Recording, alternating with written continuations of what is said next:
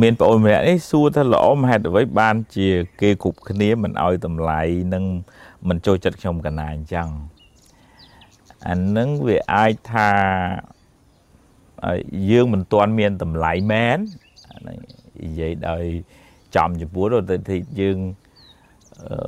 រៀនសូត្រគុំបានច្រើនសំដីសំដៅលមងលម៉ាំងកັບកិរិយាតចរិតនោះក៏ចលេះបឹស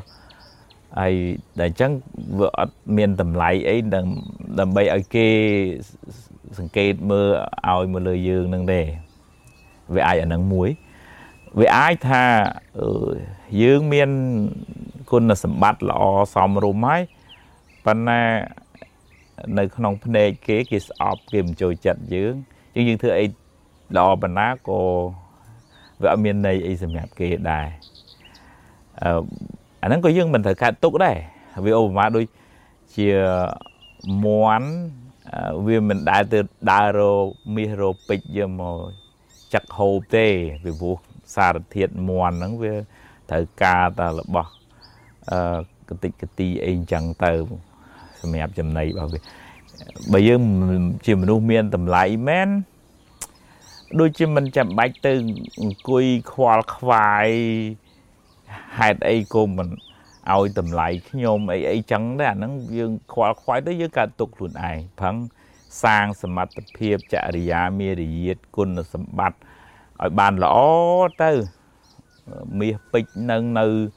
កលៀតកលោះដុំថ្មក្រោមដីណាក៏គេជីករោដែរឲ្យតែវាមានតម្លៃមែនបើយើងពិតជាអញ្ចឹងមែនណាអាហ្នឹងមិនពិបាកទេមិនពិបាកធ្វើ marketing ប្រហែលទេ បើខ្លាចតែយើងចង់ចង់ឲ្យគេឲ្យតម្លៃទាំងដែលខ្លួនយើងមិនទាន់មានតម្លៃគ្រប់គ្រាន់អាហ្នឹងពិបាកវាអាចដែរតកតងនឹងរឿងថាវាមានពីវេរាជាមួយគ្នាអញ្ចឹងឃើញមុខស្អប់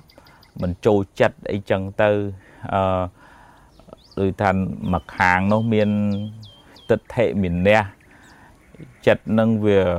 រឹងត្អឹងទៅយើងធ្វើល្អអីប៉ុណ្ណាក៏ ក៏មិនបានជាប្រយោជន៍ដុំកពួនអីចឹងហើយយើងយើងកុំតូចចិត្តអីវាជួនកាលវាបាបកម្មយើងផងដែលយើងធ្លាប់បលេមបន្លំបោកប្រាស់ឬក៏ធ្វើបាប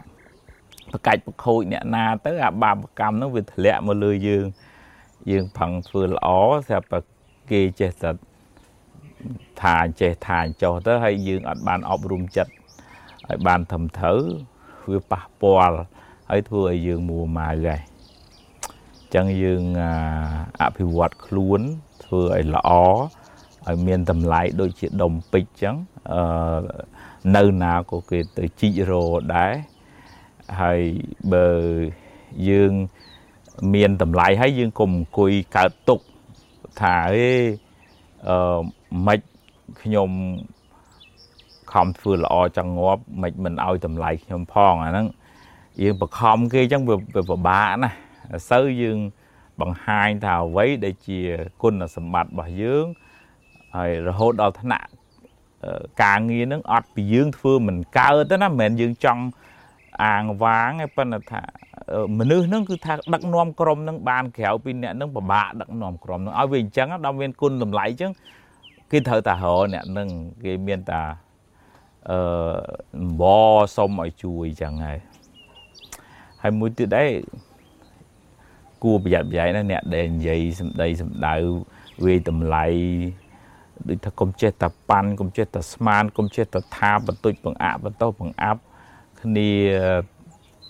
ធ្វើអីជួនកាលត្រូវមិនសូវ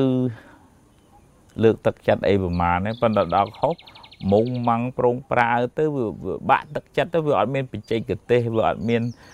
របៀបក្នុងការនិយាយឲ្យឲ្យឲ្យចម្រើនណាអាងតែគេខុសដាក់ម៉ាំងលៀងលៀងទៅវាអត់បានជាប្រយោជន៍អី